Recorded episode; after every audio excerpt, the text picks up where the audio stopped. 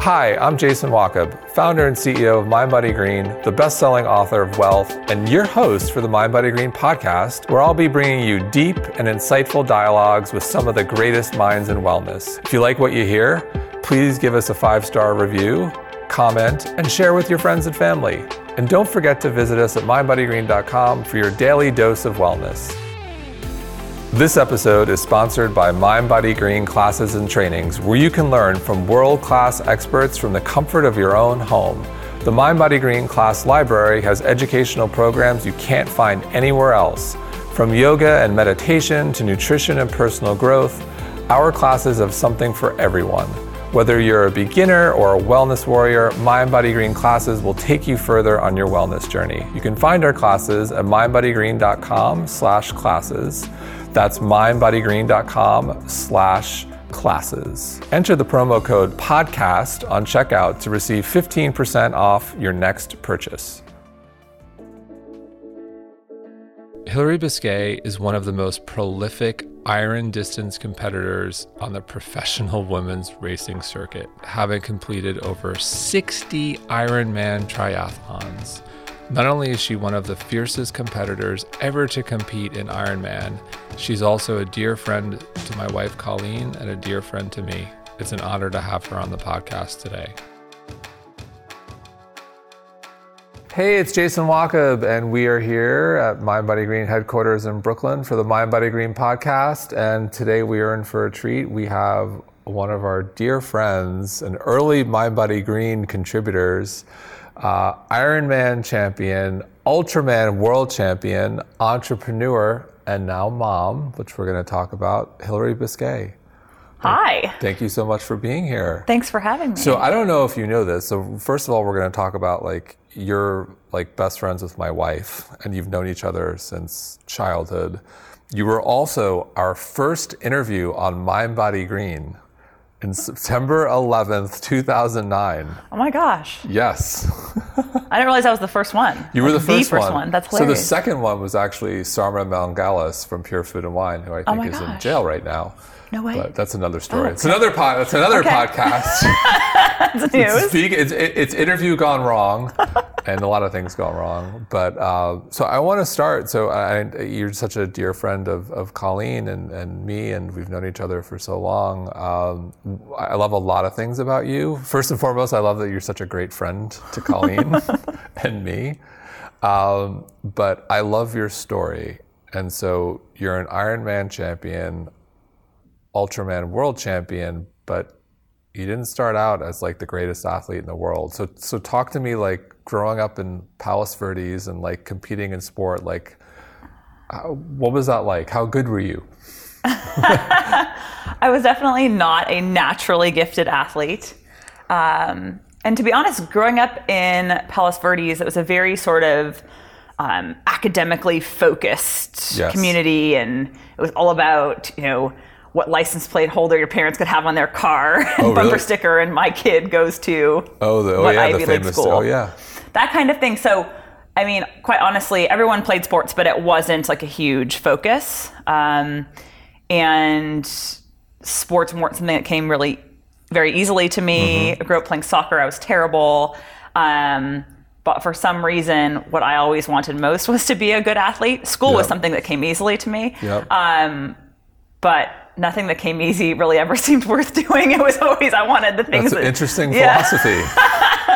so I wanted to be I wanted to be an athlete. That was my thing, and um, and I was obsessed with became obsessed with becoming a good swimmer since like from, from a young age.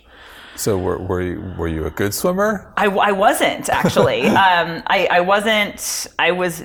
I was so far behind kind of our whole peer group, though. Arguably, I was probably It's a pretty good peer group. Like you're in the capital of like swimming. Yeah, yeah. I mean, Southern California as a whole, yeah. Um, but but I wasn't I wasn't great at it. Um, and I was I was probably like the most serious one of all of our friends. I was um, I would invite Colleen and and her sister Carrie over for you know play dates as you do like as a kid and um, and my idea of a play date was to invent physical challenges that we would do on dad's weight machine and in the pool like how many laps can you swim underwater without breathing and how many dips can you do on dad's weight machine. That was like what we did with friends when I invited them over to my house. Nope, skip the dolls. We're going Yeah, oh, straight yeah. to I- like, I feats of strength. I had so many dolls and I was like, what am I supposed to do with these things? Like it was so weird. I'm like, you play pretend with the dolls? Why would you play pretend when you could train? Like it Right. just didn't make sense. So, So you're a big fan of video games too, then I guess. also another thing I didn't really understand. so yeah, I was super serious, was not great, and truly didn't have a breakthrough in swimming until just before my senior year of high school. And I started swimming competitively when I was eight. Wow. So most women So you've been at this for a while. Most kids give up too if they're not good. Yeah. You just kept on going. I just always like knew I was going to get there somehow, and Right. I, I, you know, it just I just never even like wavered. I just never questioned. I just knew it was coming. It just took me a lot longer than everybody else. And so you become good enough your senior year. you you have some options for college. Mm-hmm. And so what are what are some of those options?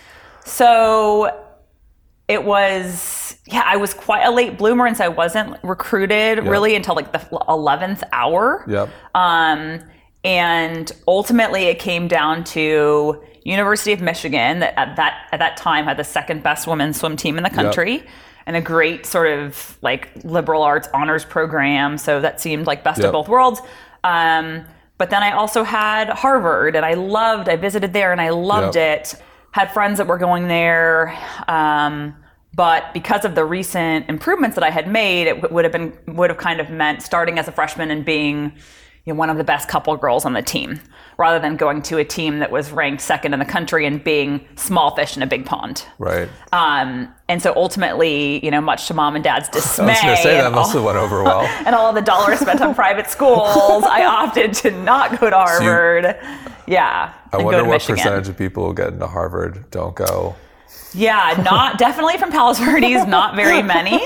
Um, and my mom definitely cried, and uh, off I went to Ann Arbor, Michigan. So you went off to Ann Arbor, Uh-huh. but then you end up so you end up transferring. Yeah, yeah. Never in a thousand years did I think I would go to school at USC because I was from LA. Right. USC. So your parents are thrilled about that. It's like, okay, what how many years ago did we have the riots? Yeah, yeah, Right, yeah, right. yeah. Safety wise and all that. Yeah, it wasn't a really very safe time in South Central Los Angeles. It also seemed like staying at home to go to school, Sure. so I had not been interested in that. But after you know eight months in Ann Arbor, seven of which were spent in like gray and freezing cold, I came home for the summer and had been invited to train with the club team out of USC for the summer. And I was like, wow, swimming outdoors in the sunshine is amazing. and the coach there was a total hard ass. So we really clicked. Yep. And it was at that point that I just was like, I'm staying, I'm staying here. And yeah, never had thought I was going to end up in LA, but it was life changing. And so your progression as a swimmer, did you start to improve? Did you start Mm-hmm. to become the best of the team? Were you still struggling? Not at all. I was definitely not even close to the best on the team Yep. in that program because once again, like I felt like going from Michigan to USC, like up the ante yet again. USC had actually won the NCAA championship my freshman Yep. year of college while I was at Michigan. They were it was a co-ed program, so we got to train with the men. There Yep. were Olympic champions, world record holders, all in this group. And that summer, my first summer there actually was the first time I had made an Olympic trials qualifying time standard. So I had some pretty big gains straight away. But even with that, I was small fish, big pond. Right. Um, and I just relished that position. Like I loved that. Right. So So you get out of USC and then you get a job, yeah. right? So then what do you what do you do next? So this was 2000. It was the time of like the dot com boom, and I wanted to work for. I thought it'd be really cool to work for an internet startup company. So I got a job, like the seventh employee at a startup up in Silicon Valley.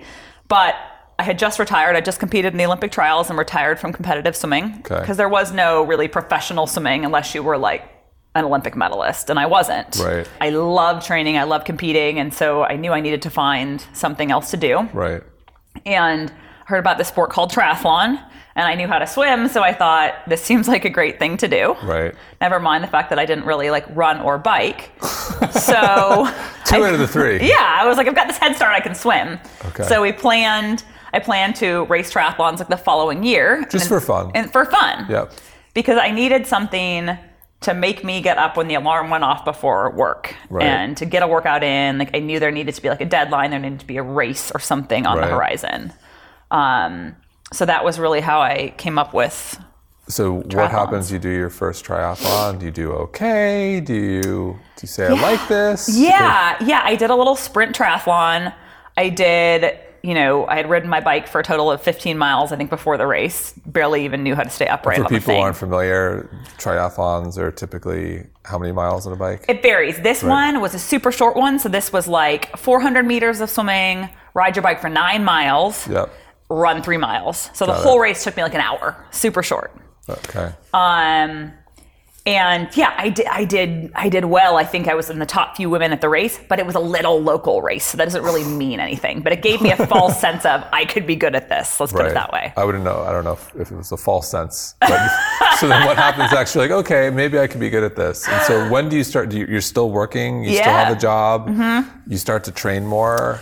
Yeah, I basically spent four years getting more and more serious about triathlon. Yep. I went from working in an internet startup to teaching in public schools in East Palo Alto to a PhD program and teaching at USC. I don't know a lot of people know this. Like you actually have a PhD. No, I don't. No, you, you, I you actually went to the program.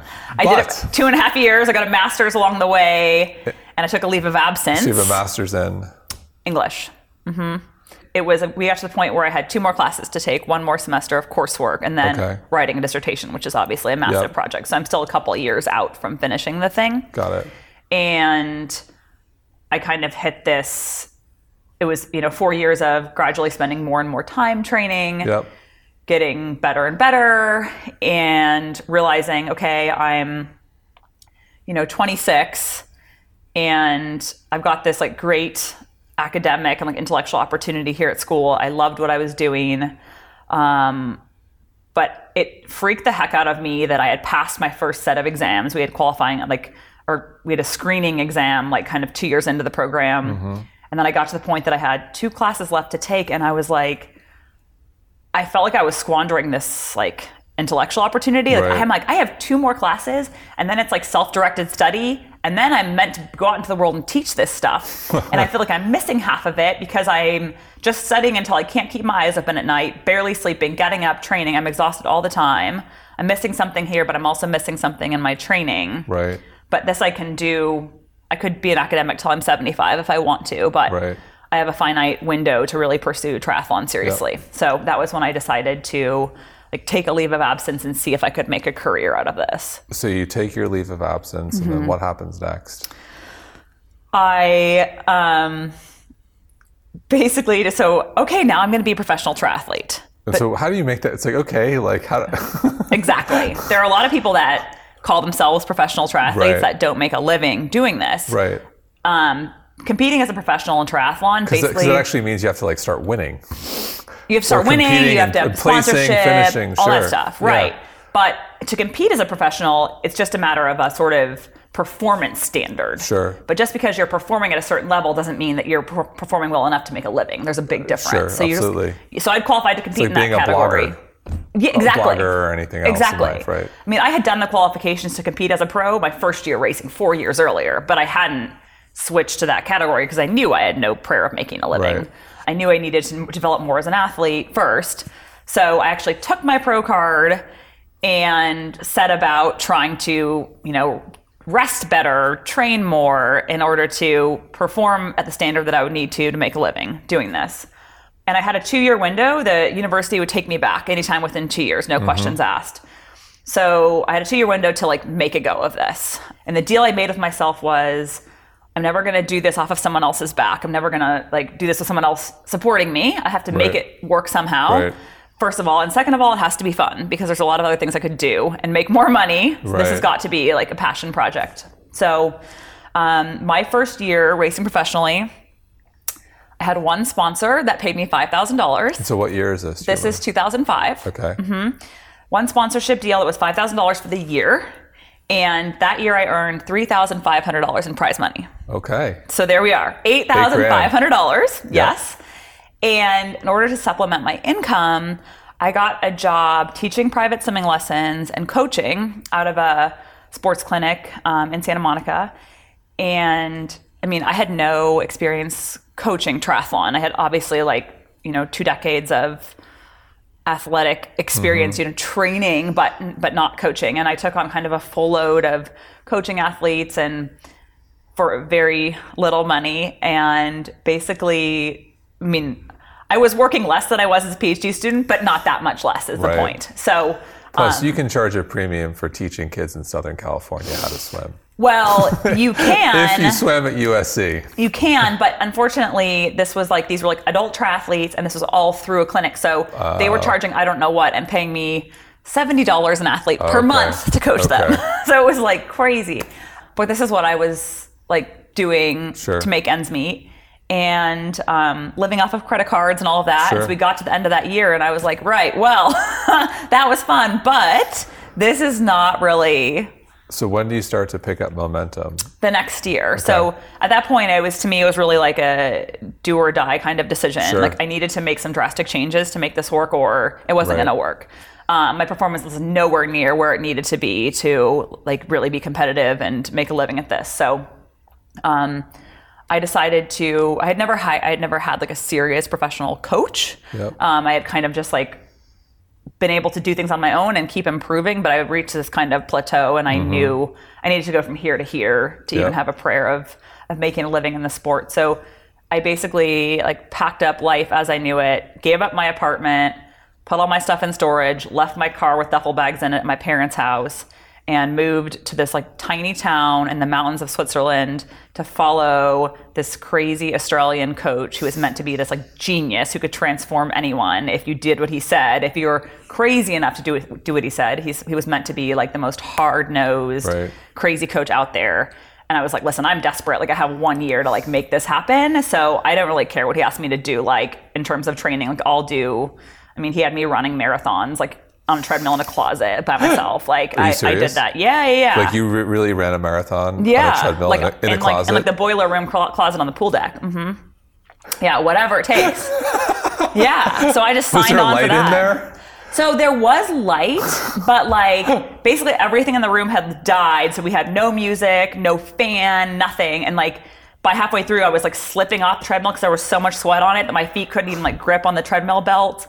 And um, you could reach out and touch the brick wall, like sides of the room. That's how I, small I it think was. That, I think that's like the new test for people to see how badly do you want this? Would you run on a treadmill in a boiler room closet to achieve your goal? That's the question Mm-hmm. you need to ask yourself. No music, three hours and 20 minutes by myself, ready to go. Yeah.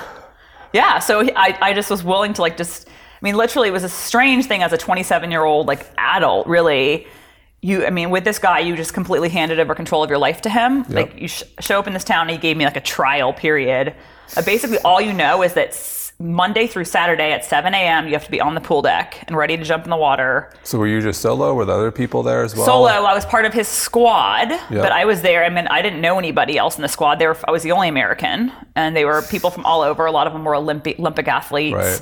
From you know Brazil, Australia, Denmark. Wow. Like we were all just there to follow him. Right. Um, and I just had to. I mean, I couldn't even schedule like a haircut because you don't know what you're doing like in five hours Right. time. You show up at the pool at Right. 7 a.m. You do your swim, you finish, and he tells you where you need to be at 11 for the second of three workouts of the day. Wow. And every day, you just did whatever he said. And the next year, I went from so I went from that to the next year finishing in the top five at six Ironmans that Wow. year, which was twice as many Ironmans as I'd ever raced in one season. I mean, he he completely changed my thinking, my results. I mean, everything. So So what year is this now? 2006, And then when do you win your first Ironman? 2008. 2008, you won Wisconsin. Mm-hmm. So what happens in between 2006 and 2008 in terms of competing and what you're and how is that going? So yeah, I mean everything really changed in my within my first season of training with with this guy who's called named Brett Sutton, and that I went from being a am I going to make a living at this to like I'm really making a living at this, Right. And uh, and at that time, like nobody else was racing with that kind of frequency or able to like right. I think that's important to, to talk about too, because how many like you're known on the circuit is like just a, an animal. Like you, you, you race more than anyone. You compete more than anyone. I think you finished a race with a broken hip. they pulled me off the course with a mile and a half to go. But yeah, I mean, I, I tried to finish. You tried to finish, yeah. but like, how give give people an idea for how many Ironmans you competed in and what was typical at that point. I've done like in a year. Oh, in, in a year, the most average was like nine. Yep. Um, What's the average for, for for mere mortal Ironman triathletes? Mere mortals. I mean, non-professionals, like one or two. Yep. Um, and and now nowadays professionals are racing a lot more frequently. It's not uncommon to see professional race like three, maybe even four in a year.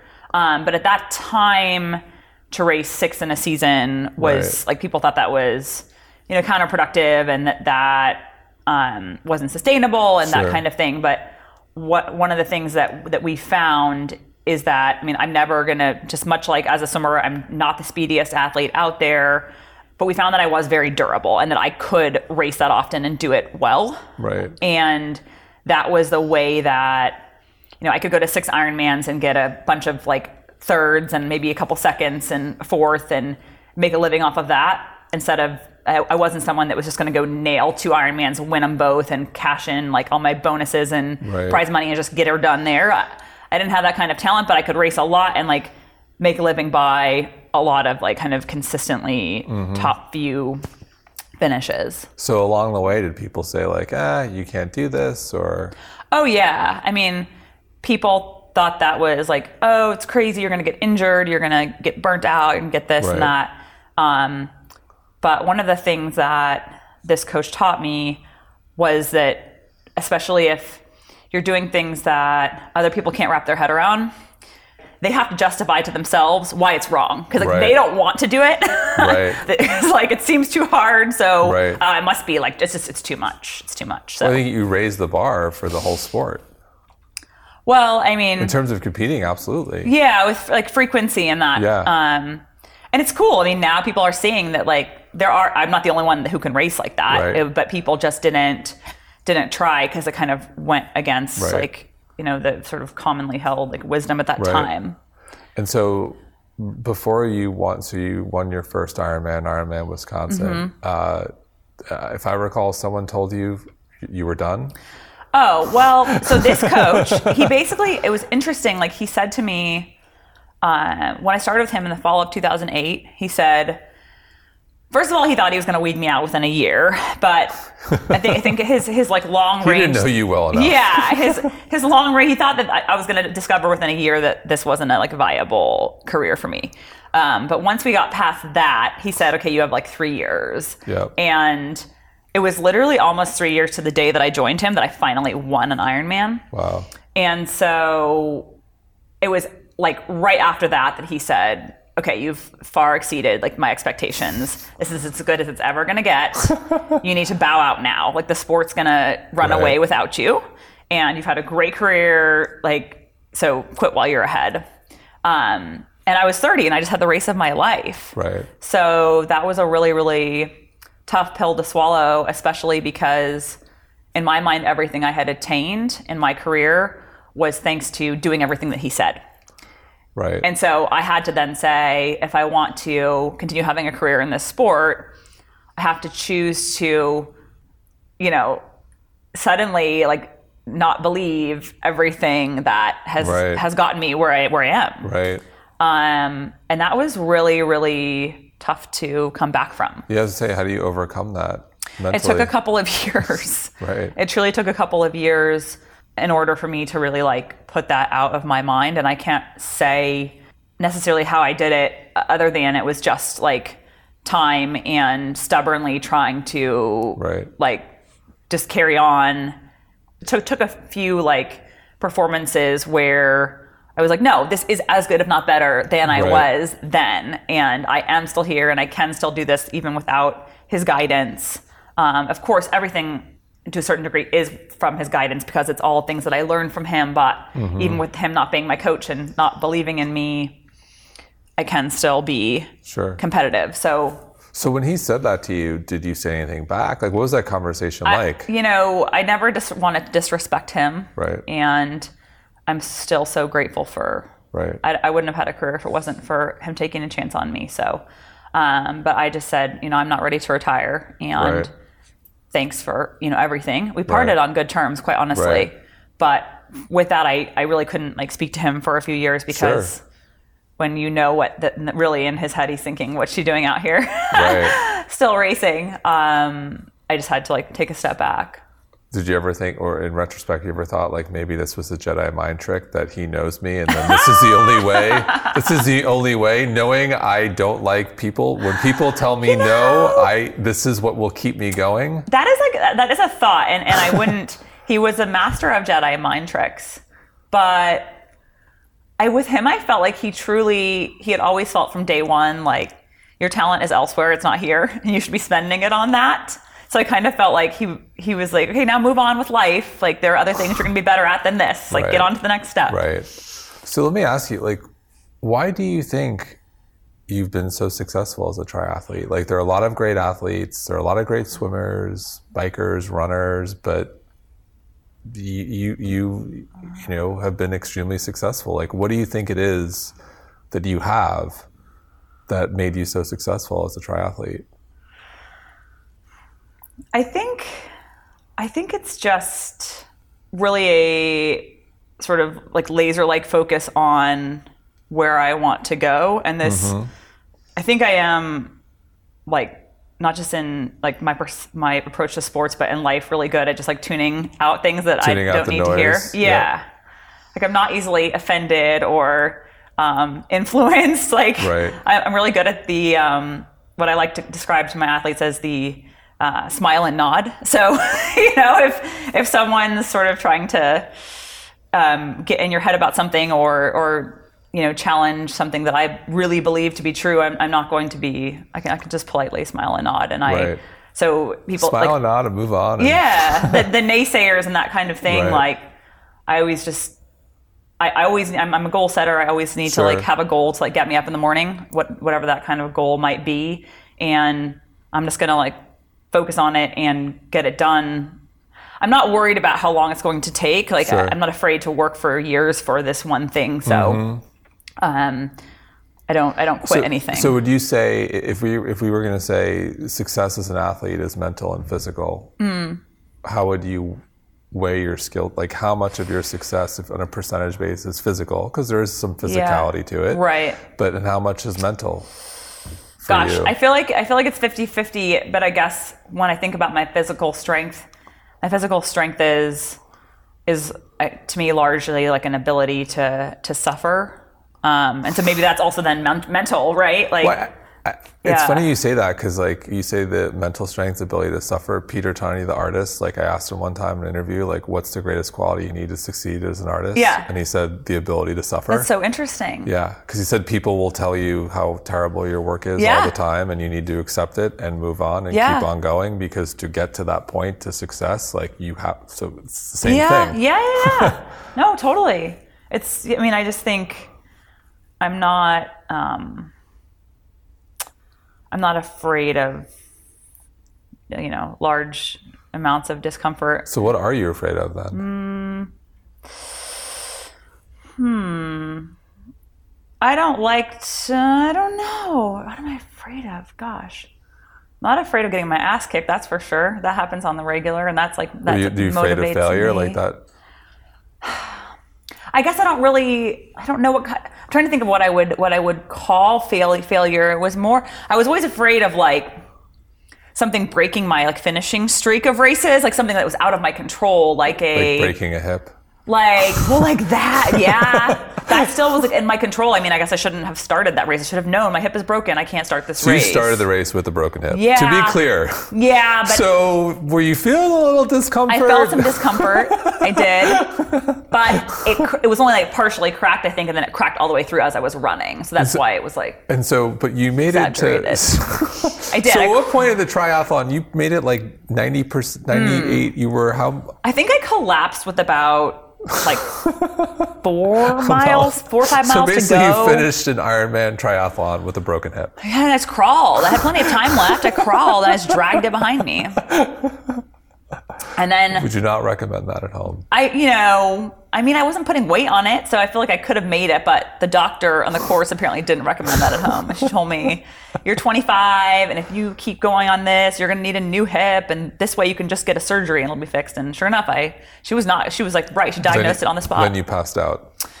She, they just loaded me into an ambulance and to, like hopped me up on painkillers and sent me home on a plane. And yeah, So, so uh, also in the ultra endurance world, you you were also world champion of ultra marathon. Ultraman. Ultraman. Mm-hmm. Can you tell people quickly what that is? Ultraman is a triathlon stage race, so kind of like the Tour de France is a stage race for cycling where they bike a certain distance every day over three weeks. This is, we don't have a lot of stage racing in triathlon. Most events are one day events. But the Ultraman is a double Ironman plus distance triathlon, but it's staged over three days.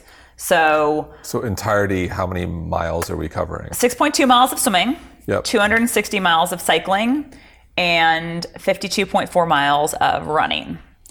And um, this part, the World Championships, t- just like the Ironman World Championships, takes place on the Big Island of Hawaii. Yep.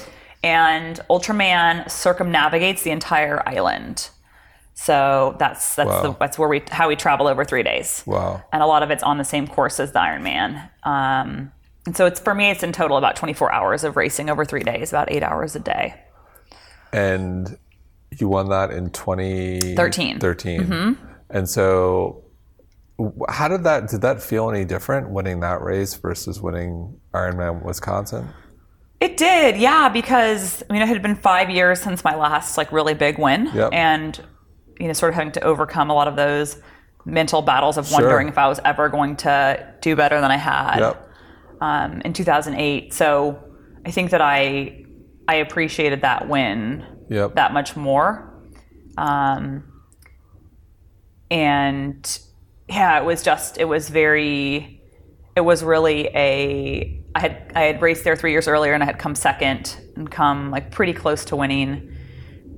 And it was this particular race, my performance just like far exceeded my performance of the Right. three years previous, and it was just like really it was one of those very rare races. Yeah. Um, when you're racing races that are you know between nine and 24 hours, it's rare that you have like a perfect race. And I wouldn't say it was perfect, did- but it's as perfect as you're Did you going to know get. it? Were you in the in flow or in the zone? Like as you were going, did you just like feel it? Did you yeah, have that? it was one of those like events where I felt like like this is what I'm made to do. That's how I felt. I felt like this is like I am like this is this is my jam right here. Like more than Ironman, more than anything else. Like Wow. this like really long hard race is. I just felt like that I was in my element. and on the flip side, have you had races where you're just like, what am I doing? Oh yeah. Oh yeah. uh, tons, tons and tons. I mean, so many. I And mean, this is going to go on for another how many hours? Yeah. Well, and, and, and I even had those moments during that race. I mean, I remember in particular coming out of the 6.2 mile swim and my first like hour and a half that I was cycling. So you ride at about 90 miles uphill after that. And it's hot. It was hot as blazes. And, you know, you're just basically going uphill. You don't have a lot of wind blowing on you. So it is hot, hot, hot. And I was smashed from that swim that I was I have to say, very, very, very well prepared for. But so I shouldn't have come out of the water feeling smashed, but I did, and I felt like my head was about to explode. I was so hot, and thinking, I mean, yeah, here we are, five hours into 24 hours of racing. I mean, I felt terrible, but in those races, you always have those moments, even in your like, and I'm calling that like a perfect race for me. But I still had a good like hour and a half or more of like, Right. I'm gonna die, and I'm on day one. So, what do you think it is, you know, for endurance athletes or aspiring endurance athletes out there? What do you think are the qual like? What do they need to succeed? For someone out there who's like, you know, I, I was an athlete, or I think I can do this. Like, what do you think it takes to succeed? Maybe not win an Ironman, but Right. just succeed. And, Yeah. and, and What's so cool is I think it's actually quite it's quite simple, and that was what really got me hooked on the sport in the beginning. Um, was that coming from a swimming background where you literally can glide too long into one turn and that's your race over. Like it's like half Right. a second, and that's the difference between a good race and a crappy race. Yep. With Ironman, even with shorter triathlons, like the ones that are you know an hour or two long, what I saw from the beginning was that the work you put in you got that out of the race, right? You can mm-hmm. screw up one little detail, but it doesn't matter because ultimately your fitness and the work you put in is going to determine like your result. Right. So, I mean, and you're always going to make little silly mistakes because the race is long. But at the end of the day, your result is going to be a measurement of like how fit you are. Right. Um, because that will always like, triumph over any silly Right. mistake you might make. So, really what it takes, I think so much more than talent or anything else, is just the willingness to be consistent and do the work. Like get a training plan. When your alarm goes off at five in the morning, get out of bed, Right. go do your workout, do that every day, every week, every month for like a year, two years, three years, and you will you will see your gains. It's like Right. very very simple, and that's what I loved about it. Just put in the work, you see the results. Metaphor, metaphor for life to some degree. um, and so you've recently retired. Yep. And so, how did you know? Like, what, what goes on? I'm always curious about athletes who retire. And, Yeah. and you have some who, some people believe going out on the top and maybe they retire too early. Then you have some people who hang on too long and it's like sad. And then, and then I think about it all, Yeah. you know, it's like they're, they're athletes and- you see it in professional sports all the time. Yeah. Uh, and, and it's hard because in so many ways at that level as a professional athlete it's your identity Yeah. and it's like a thing and there's nothing like that feeling of like finishing with people there like it just Yeah. that and you don't it, so like how did you approach retirement and your thought process Yeah, it for me, I think it was a little different than than for some people. I think a lot of people I see, you know, at the level where I was, they will sort of plan and like, this is my last race, and they Right. have like a retirement race. And I always thought, gosh, that would be like, wouldn't that be so sad if you were just running along and knowing this is going to be your last finish line? And Right. and I wasn't opposed to doing it that way. I just it just happened to not happen that way for me.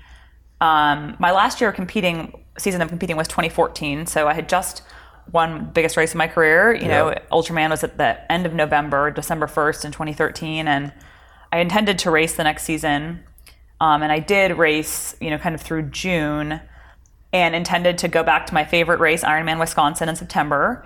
And it just I had this weird series of mishaps over the summer where you know I had a bike crash and this like crazy infection and all these things that got in the way of training, so that I found myself like three weeks out from Ironman Wisconsin and extremely like unfit, you know, relative Right. to where I wanted to be going into like my race. right Um, so I pulled the pin on that race, you know, you know, much to my dis- dismay. And right about that time, the Ironman Corporation announced that the following year they were no longer going to have a professional race in Ironman Wisconsin. And at this point, I've done 66 Ironmans. I've done which mo- is pretty astounding it's, in it's a- how many years um, well, I started in 2001, but when did you you weren't serious until Yeah, I mean that was racing, you know, one a year. So the bulk of those were done in about eight years, from 2006. is that to a 2000. record that must be close So there are people who have raced more than I have. but not Um, at the level I think that's like the most professional races. Right, Yeah. right. So I mean, I, I had done most of the races on the circuit and had you know accomplished most of my goals. Um, but there there were a couple of races, Ironman Brazil and Ironman Wisconsin in particular, that I was excited about going back every year to do the same race. right And I mean, Wisconsin was really the one. And so I was kind of looking at the next season and thinking, I I just, I don't know. There was nothing that I was really stoked about racing. Right. There was nothing that really like lit a fire in me to go train really hard and, and train to, Right. I felt like I, I checked the boxes Right. um, in terms of like what I feel like I need to do. And at the same time, I had been building um, my clothing brand, yes smash fest queen Smash Fest Queen. Yeah everyone has to check out and I had uh, and my coaching business, which, which I had been doing since I started, and I felt like I've achieved all my goals like on the playing field, and I I just wanted to put my energy into these other pursuits, Yeah. and so that was kind of I just kind of you know made the decision. You know what? There isn't there isn't Right. anything I'm super excited about competing in, and I'm more excited about growing these two other things. right And so that was just how I it was kind of going in between the 2014 and 2015 season. I thought, you know what? Like, I'm not racing. Right. And what's so great too, what I've learned about you and the triathlon community is there's a community, and so your husband Mike is Mm-hmm. also an Ironman champion who also won Ironman Wisconsin. Um, and and you have a lot of friends who are Ironman champions, and like talk to me a little bit about like what's that community like and why it's important. And you're still very much part of it. It's, it's not like I think other sports where it's like you retire and like you're done. You're done, yeah Like you're still very much part of this community. Yeah, I mean that's my world still, and so I think that's maybe why it was at first harder, but then also easier to retire because it wasn't like my life changed drastically from one day to the next. Um, partially because I did have these two big projects going on that continued, Right. um, but also because the next year I was still at most Still of there. all the same It's races. not like you show up to the stadium, they're like, sorry, where's your ticket? No. so I will say it was quite odd. I do remember like the first big North American hit out is in Oceanside, late March, early April every year. And I do remember very vividly being, you know, at the Oceanside half Ironman, um, you know, at the beginning of 2015, and Mike was racing, and I'm standing outside the pro area. Like I don't have my, I don't have a pro pass. I mean, I could have probably pulled some strings and been in the transition area, but I wasn't going to do that because I wasn't Right. racing. And being on, like, quite literally on the other side of the fence, looking through, and those are all my friends, and they're racking their bikes and they're getting ready to race, and that was really weird and hard. Um, like I was only like one of like two or three times that I remembered it being really like Right. hard being on the outside. Um, but fortunately, because that is my world, my husband was still racing, my athletes are still racing, and I try to see them race whenever Right. possible. My best friend is still winning every Ironman on the circuit. Got That's Meredith, right? Meredith Yeah. Kessler, yeah, going to support her. So thankfully, I didn't have to just like leave my whole Right. life behind. Right. And you sit on the couch and drink beer and Yeah. become depressed and, and all those, right. No, so so that that, that was nice, you know, and, and I'm still I'm still able to do that. I mean, Mike and I, Mike's now pro- probably retired, and he and I were just in New Zealand supporting my Right. athletes in February at a race there. But it's not like you still, you you still run and bike and swim. Yeah, and that that was a big revelation in the retirement process for me. Is initially I thought, oh, like I'm gonna have so much more time to work because I'm not gonna be training like five six hours a day. I'm gonna get up in the morning, go for a little jog, work all day. That's what I thought. And what I learned is. I am like not a productive human being if I like just jog for 40 minutes in the morning. So what's a, what's a nice little jog for you these days? Well, a 40 minute jog is fine, but I also need to do a spin class like and something else. Right. So do you need like a full two hours to unwind? Yeah, at least. Yeah. So do you just think like you're built, like, is this just who you are? Like you're wired differently or was this started with like childhood? I'm so curious. Like I, am like the opposite. So I'm curious. yeah, I don't know if my body's just used to that. Right. So for me to go from training like 35 hours a week to now 15 to 20, Right. if that's just like weaning off and Right. so my body needs that to in order to function, I need the like endorphins Yep. because I've trained it to need it, or I also feel like I am like inherently quite ADD, and so I think well everything I've read about ADD and exercise and productivity and that kind of thing, like um, I think that I need that because like literally if I just jog 40 minutes, I will waste so much time clicking around between web pages while I'm trying to like actually do work because I can't even focus. Right. So I have to do it first thing. I have to do a couple hours, or at least have it be very in- a very intense hour. Right. If I run hard, really hard for an hour, Right. I can I'll be fine. Right. But I don't know which is uh, it's chicken or egg thing. I don't know which it is, but I just know like that's what I have to do to be a not depressed, b productive, Right. c feel good about myself. Right. Yeah. So now you've got something else that gets you up in the morning. You have an amazing daughter, Madison, who I love. I didn't get this at first, but Madison, Wisconsin, Ironman, Wisconsin, you both won is so perfect. And she's Yes. beautiful and amazing. And she's how old? Six months? Six and a half months. Six yeah. and a half months. Mm-hmm. And so adoption. You Madison is adopted. Can Yeah. you like talk to me about that, the decision and that process and the pros and cons, the whole thing? Yeah, gosh, um, I, have, I talk about this all day, but basically, way back in a previous lifetime, when I was still like an amateur triathlete, um, training in LA, we had a local tri club that volunteered with this inner city kids triathlon program, like east of LA. And we got involved. It was a there was a, a very very well known um, older age group triathlete named Cherie Gruenfeld, and she had started a foundation called Exceeding Expectations that got these inner city kids training for triathlons. And really, it wasn't about triathlons, but, but it was about giving giving them a an activity on the weekends and b incentive. They had to do well in school, and then they were able to go and do the race and train and do these activities. So I started organizing. But what they didn't have was enough adults to go like take them on training bike rides and stuff like that. So I started organizing adults from our tri club in LA to drive out on the weekends and do like training with these kids. And in the process, I met um, one of their school teachers who was like a single Caucasian woman who had adopted two boys, and one was Hispanic and one was African American. And she shared with me like a lot about that experience. Yep. And these two kids were both in the program. And from that, like, and I could not like ask her enough questions. Like, I was just like so intrigued. And from that moment on, this was literally like 2003 or four. Um, this is what I'm doing. Like, I am going to adopt babies wow. and or kids or whatever it's going to be. I didn't know at that time. I don't care if it's like by myself. Whoever I'm marrying is going to be on board because this is what I'm doing. This is what I'm doing. As you said, I'm going this way. and Yeah, I will, this is what I'm doing. I will listen and smile. Yeah. And so Mike, I don't even remember, but he says that I told him on our second date. He's like, "Yeah, we were in Sydney. I met him in Australia. Yeah. We were in when we were on that date in Sydney. You told me that you're adopting kids, and this is what you're doing." So, so he's just known. So does this woman like know the impact she's had? Have you kept in touch with So her? Or? it's funny because the founder of the program, Cherie, I'm actually about to start a big like fundraising for her program. um, Amazing.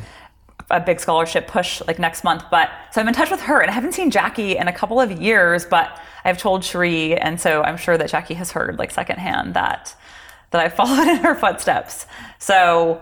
Um, That's amazing. I'm sure she had no idea at the time. It's like people have conversations like Yeah. Mm. this all the time, and you just never know. Like, oh my God, like this woman like had a Yeah. like impacted your life, and then your daughter's life, and Right. yeah, Yeah, I know. It, it is like over the years when I would see her, I would say, "No, I'm, I'm going to do this. I'm going to do this someday. I really am." And Right. I don't know if she. I Oh, mean, yeah, I've heard that before. I don't say if I say it, I'm going to do it, Right. people. So yeah, and um, but we, my husband and I, started the process in 20, 2013. So it was a long. It took about three and a half years. and like how the process is not perfect. Can you like share Mm-hmm. with people? I think a lot of people are unfamiliar with the process yeah. and just talk to me. Like I know it was like torturous and just ups and downs and just it's not as simple as like okay, we're going to adopt. Yeah. No, it's a really it was a long process and we definitely took a circuitous route. Um, we started out trying to do foster adopt uh, in Tucson where we live. And then we did all of, all of the training and licensing for that. And because we had in the process decided that we wanted like kind of a very young baby as opposed to like a toddler at that time, um, our agency ended up saying, you know, you should probably go the private route and get an attorney um, versus trying to adopt a baby through the public system. Right. And so we ended up hiring an attorney in Arkansas, of all places, because I had friends who had adopted through Right. her. And she happens to have been doing adoptions in the area for 35 years. Yeah. And so moms who are in trouble um, know, come to her in Northwest Arkansas. And, and so she just happens to get a lot of, of moms who are having babies that they can't keep for one reason or another coming her way. And so we, after you know, two and a half years after we started the process, we finally signed on with Wow. her. And to be fair, it was only about like 14 months from that from then until we were placed with Madison, our daughter. Right. But in the meantime, I had no idea how sort of like emotionally taxing. Sure. I didn't I didn't suspect that it would take three and a half years. First of all, second of all, um, we ended like- up. Yeah, well, it's like you're you're two nice, lovely people. You know, you have an income, like Mm-hmm. you're pillars of the community. Like there's no you can provide for the child. It should be like okay, like we're easy. Yeah, no, but it's very, you know, and we really wanted to, to, you know, to do, for example, you know, the foster adopt program, for example, and you know, fortunately or unfortunately, fortunately, the way the legal system is set up in our country, um, it is set up with the ultimate goal of the reunification of the family. So what that means is that you could be placed with, you know, a foster child, um, and who whom you are hoping to adopt, Yeah. and you could have that kid in your house for a couple of years, and you know, even you know, mom who's in and out of prison or whatever, is going to be given chance after chance after chance to Right. Get that kid back, or at the 11th hour, grandma could put her hand up and say, I want that kid. It's just not good for anyone. It doesn't seem It's like tough. like It's- I get how like it's really complicated and hard, but it seems like that's hard for blood rel. It's hard for parents. It's hard for blood relatives. It, it puts people who want to adopt in a. ba- It's just Right. It's, just, it- it's, hard it's very kid. hard. Like Yeah. I don't know how. It's just hard. yeah, it is. And, and so, you know, as much as I would have loved to do it that way, I mean, ultimately, we knew from day one we were right now not in the business of- foster parenting that we Right. wanted to adopt. That was definitely what we wanted to do. I like to think that after we raise our family, we're going to want to foster to be foster parents. But step one, I, I knew we wanted to raise, you know, a family, and I, I didn't know if I was emotionally like tough enough to deal with, yeah, having a kid in my home for a couple of years, and then just kidding, it's not you know you can't you can't keep that kid. So, Right. So so that was hard. But what I didn't realize was just how much uncertainty there there would be Sure. um, in the even going the private route. We were initially matched with a birth mom and flew out to Arkansas to meet her, um, and she disappeared. Um, and then we were matched with another birth mom, and we flew out when her baby was born, and were with him, taking care of him in the hospital for two days, and then birth mom decided that she wanted to parent this child. Um, that's gotta which- be. That's gosh, I mean, I, I'm certainly not here to like be taking anyone's baby. Like, I, I'm just we're hoping Right. to give a home to a kid that that is not going to have one. That was the whole point. Like, I just I wasn't personally very attached to like pr- that's like reproducing a- my own genes. Emotionally, that's torturous. Yeah, but but um but and and to know that he was going to be living in a car with mom. Like, mom didn't have a place to live, and this is where this is where he was going. That was really really tough. Um, that was one of the hardest things that we've ever been through. Right. Um, and again, I didn't realize how common an, occurrence that was um, until after the fact. So the first one essentially is fraud, adoption fraud, Mm-hmm. It is. which It's is exactly apparently like a big is. thing that happens. Exactly what it it's is. like Yep. people, multiple, entertaining multiple people and collecting checks from multiple Yep. people, and then just skipping town. Yep. And and it's like a bit. It's it's. I'm like it's just fucked up. Yeah. yep. Yep. And that's what our attorney says. Like in the beginning, when she when she signs on with people, she says, "Okay, so just so you know, like." Are, are you comfortable like taking like ten thousand dollars and putting it in the toilet and like pressing the flush button? She's like because that is what you're signing on to do potentially, like Right. because that's what could happen. right. because yeah and of course you're supporting the birth mom once she signs on to that she's giving up this baby like you're making sure she has food on the table and that her rent is paid and all of that so there is money involved and, and it's it's absolutely a risk because mom could disappear and that's Right. what happened to us Right. um, and then mom changed her mind and And that's a and that's just like emotionally torturous. yeah, it was it was brutal because especially because although you know it's not guaranteed once you're there in the hospital with this Oh, baby and taking real. care of him Right. Right. And so that was super gnarly.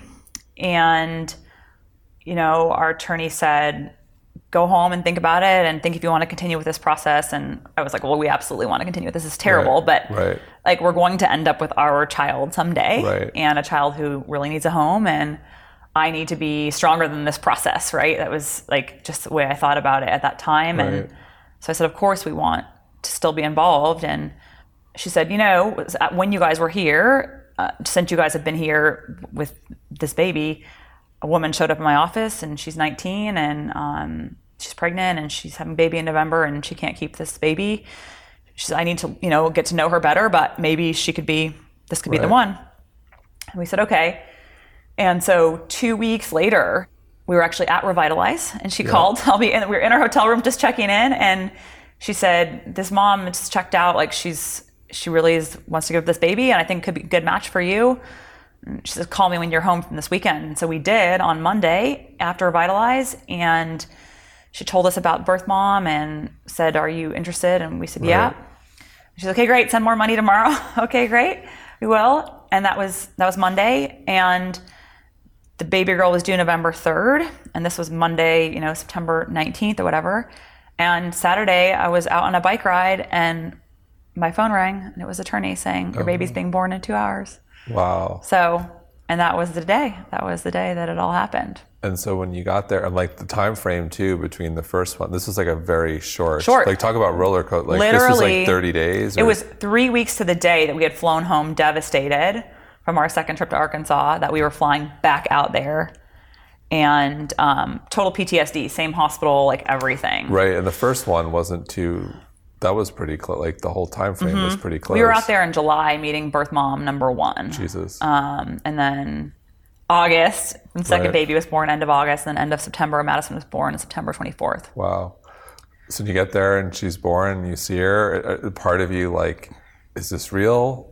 Yeah. Or you doubt like it's that tough. It's like you want to get attached and you're there and it's amazing and then it's like, but this like what is that? What Mm-hmm. was that like? That was it was hard because yeah, you want to be excited, but you can't like I mean, we even spent we spent a good really like 10 days in the hospital until That's right, because she was early, so Mm-hmm. you lived there. we lived in the hospital for 16 nights. Wow. Um, but it was a, until about like 10 days in that the mom's like window to change her mind was up, which is actually really, really, Arkansas is actually really fast.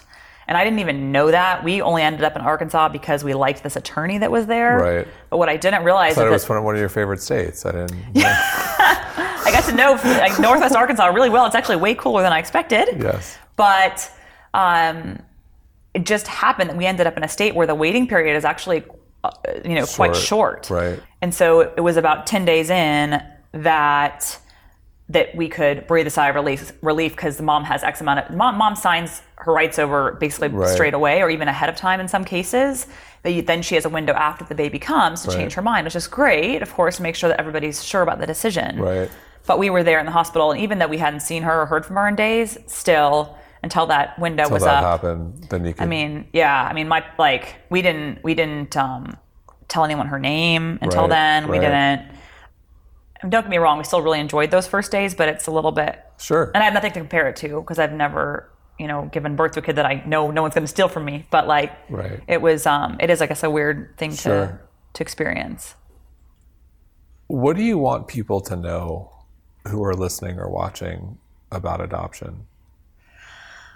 Oh, um, this is I feel so like strongly about this topic, but I guess despite the fact that I've just told a bit of a like scary story about Sure. it, um, There's an extremely happy ending. yeah, I mean Mike and I would go through that all- all a hundred times Right. over to to have our daughter, and yeah, what I, want- what I want people to know is that it's all so worth it, and that there are just so many kids out there that need homes. Right. And yeah, it's it's a tough road, but but the thing about adoption is that, you know, I know for a lot of women, for example, who go through all kinds of like struggles trying to get pregnant, Yep. there is no guarantee that you're ever going to be able to have a baby. With adoption, if you are determined to be stronger than the process, like you will end up with a baby eventually. Like Right. if you stick with it, like it may take, you know, some people have two failed adoptions, three, like, but by sticking it out, like there is a guarantee. Right. Um, and so that's like that's the good news. I mean, I honestly can't wait to like do it all again for for number two. so So number two is on the way. for sure, yeah. I mean, I don't know who it is or when, but we definitely, you know, have like have our name in various places, and Yeah. um, wherever baby two comes from is is great. But um, we definitely want to adopt another one. and you still wake up every day and you love that child like you know it's your it's your child and like some people are hesitant Yeah. like oh it's I don't know what it's going to feel like and- Yeah. but it's no it just People always said that to me, but I don't, and I don't know the difference. I guess so. Right. Maybe maybe it would be different, but I, I just I guess I don't believe it. And maybe this is like a terrible analogy, but you know we have three puppies that we adopted from shelters, and and I always felt before I had a child, and people would say, oh well, it's not the same as if you have your own child, something absurd like that. And I'm like. I have these three dogs. I would throw myself in front of a bus for my dog. Like, you can't tell me that I'm going to adopt a baby and I'm not going to feel like that times a hundred. Right. So I don't really understand that, Right. like, train of thought. And I feel like my baby is like a hundred times cuter and happier than a baby that I would have given birth to would have been. Right. So I'm like, I feel like I couldn't have gotten anything better. yes And I'm sure when she's 13, I'll be saying something different, but I'm sure with my offspring was my genetic offspring was 13, I would probably be butting heads with that child as well. So um, it's just going to be, yeah, it's, you know, I, I just can't imagine anything more so perfect. You mentioned rescue dogs. I also want to touch on briefly your diet because you're, you're pretty much vegan. Yeah. You're not 100% vegan, but maybe talk to a little bit about why you've made choices around food.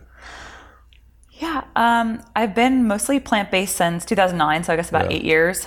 And again, like I'm obsessed with animals, so Right. that's that's where it came from. I just um, only reason I wasn't a full on vegetarian already at that point was because for years as a competitive athlete, I had been told that I wouldn't be as good without like protein from animals and all Right. of this. And um, I had even tried being vegetarian, you know, for a time before and was talked out of it, you know, as a teenager. And um, so the, really the only reason that I did eat animal products was just because I thought I needed it for my athletic Right. performance.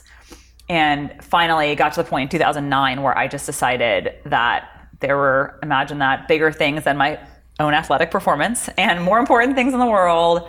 And that I just decided that I could not live with myself eating animals anymore. And if my performance was going to suffer, so be it. This is a decision I, I had made. Right. And so it was from then on that was that was that. Like I cut, I mean, animal products. To be honest, like what I mostly ate was like cottage cheese, yogurt, all that kind of stuff. Right. That was a huge staple in my diet, and that was the that was the biggest like Right. sacrifice for me. Um, but yeah, cut out meat as well, Right. um, just still- because I love animals. And so you're a mom now. You've got Smash Fest Queen growing, and so like what what's next for you? You're coaching. Like what do you what's what's what's next? Gosh, um, really just, I mean, I have these two businesses, a coaching Yep. business and this clothing business with my partner, Michelle, that are really far more than full time work. Um, what's next is I would like to find a way eventually to have more time with my child. I'm very Yep. fortunate to have a husband that stays home with her. Um, while I work from home, I'm very much working from home. So he does uh, the bulk of the childcare duties, which is awesome Yeah. and you know there's a s- certain element of nose to the grindstone for a certain amount of years that's required in, in getting businesses like this off the ground Yeah. um, but at a certain point i would like to make it so that i can i can have a little bit better uh, work-life balance Sure. um, I don't know if you do balance well. yeah i know i know I, I love i love my jobs but I'd rather I, I'd like to spend a little bit less time in front of the computer screen and more time like hiking with my kid, that kind of thing. Got it. So last question. So if you could go back in time and give advice to that what is it, 23 or 24 year old when you were first you're running your first triathlon. Yeah. Is that the age? Was that, was that 22, right? yeah. 22. Like Yeah. if you could go back in time and give that person advice, what would it be? Gosh, um, I'm so bad at this question because I don't do regret very well. so that just just like, not regret, just advice. yeah, this implies like that I, there's different. I would There's no change. regret. No regret. Yeah. Just advice. Really just enjoy the ride. Yeah. I mean, it was a really great ride, like living out of a suitcase and traveling the world and racing and training. It was awesome, and it, and I really did appreciate it while I was doing it. Right. Um, but I guess it would just be it would just be that. Good enough. Hillary, thank you so much. Thank you. Thanks everyone.